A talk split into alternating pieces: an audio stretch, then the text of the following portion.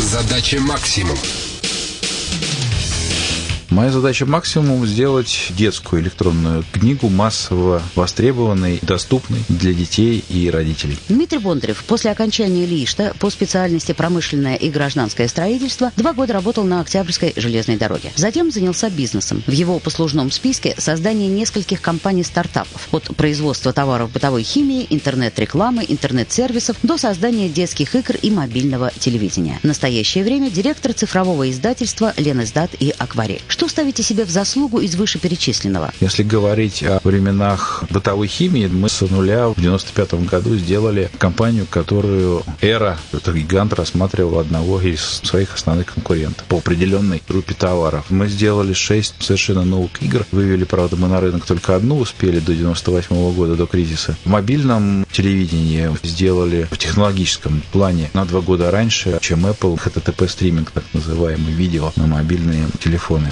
Если вернуться к планам цифрового книжного издательства, не лучше ли приучать детей к чтению традиционных печатных книг? Мы стараемся воспроизвести на устройстве полностью процесс чтения, прилистывание страниц одновременно и аудиокнига. Текст будет подсвечиваться, каждое читаемое слово. На самом деле это очень важная вещь, потому что по опыту американскому эта функция увеличивает скорость обучения детей чтению в полтора раза примерно. Вы упомянули о создании в свое время функции видео для мобильных телефонов, опередив тем самым даже корпорацию Apple. Но Apple известен во всем мире, а о том, что сделали вы, знают, к сожалению, лишь в узком кругу. Для того, чтобы стать Apple, можно сделать все вещи, как Apple. Мы сделали лишь только одну маленькую вещь раньше. На самом деле, они купили готовый стартап, который обладал сходной технологией. В этом отчасти есть ответ на ваш вопрос. У них есть возможность купить то, что уже сделано. Они как раз умеют собирать в правильном виде вот этот пазл. Но для того, чтобы его собрать, нужно иметь видение этого пазла заранее. В умение это собрать и способности это собрать есть их силой. Почему в России, где каждый год появляется немало интересных стартапов, большая часть из них остается на уровне разработки идеи? В этом супе много ингредиентов. Нужны люди, умеющие заглянуть за горизонт и понять, что будет востребовано через 5-10 лет. К этому еще нужна среда для общения этих людей, обмена мнениями, чтобы вот в этом котле могло что-то свариться. В Калифорнии эта кастрюля есть, она постоянно кипит. Это силиконовая долина или кремниевая. Еще одна такая вещь. Это все выросло вокруг Стэнфорда. Компаний, которые очень активно развивались, из которых вырастали новые компании, откуда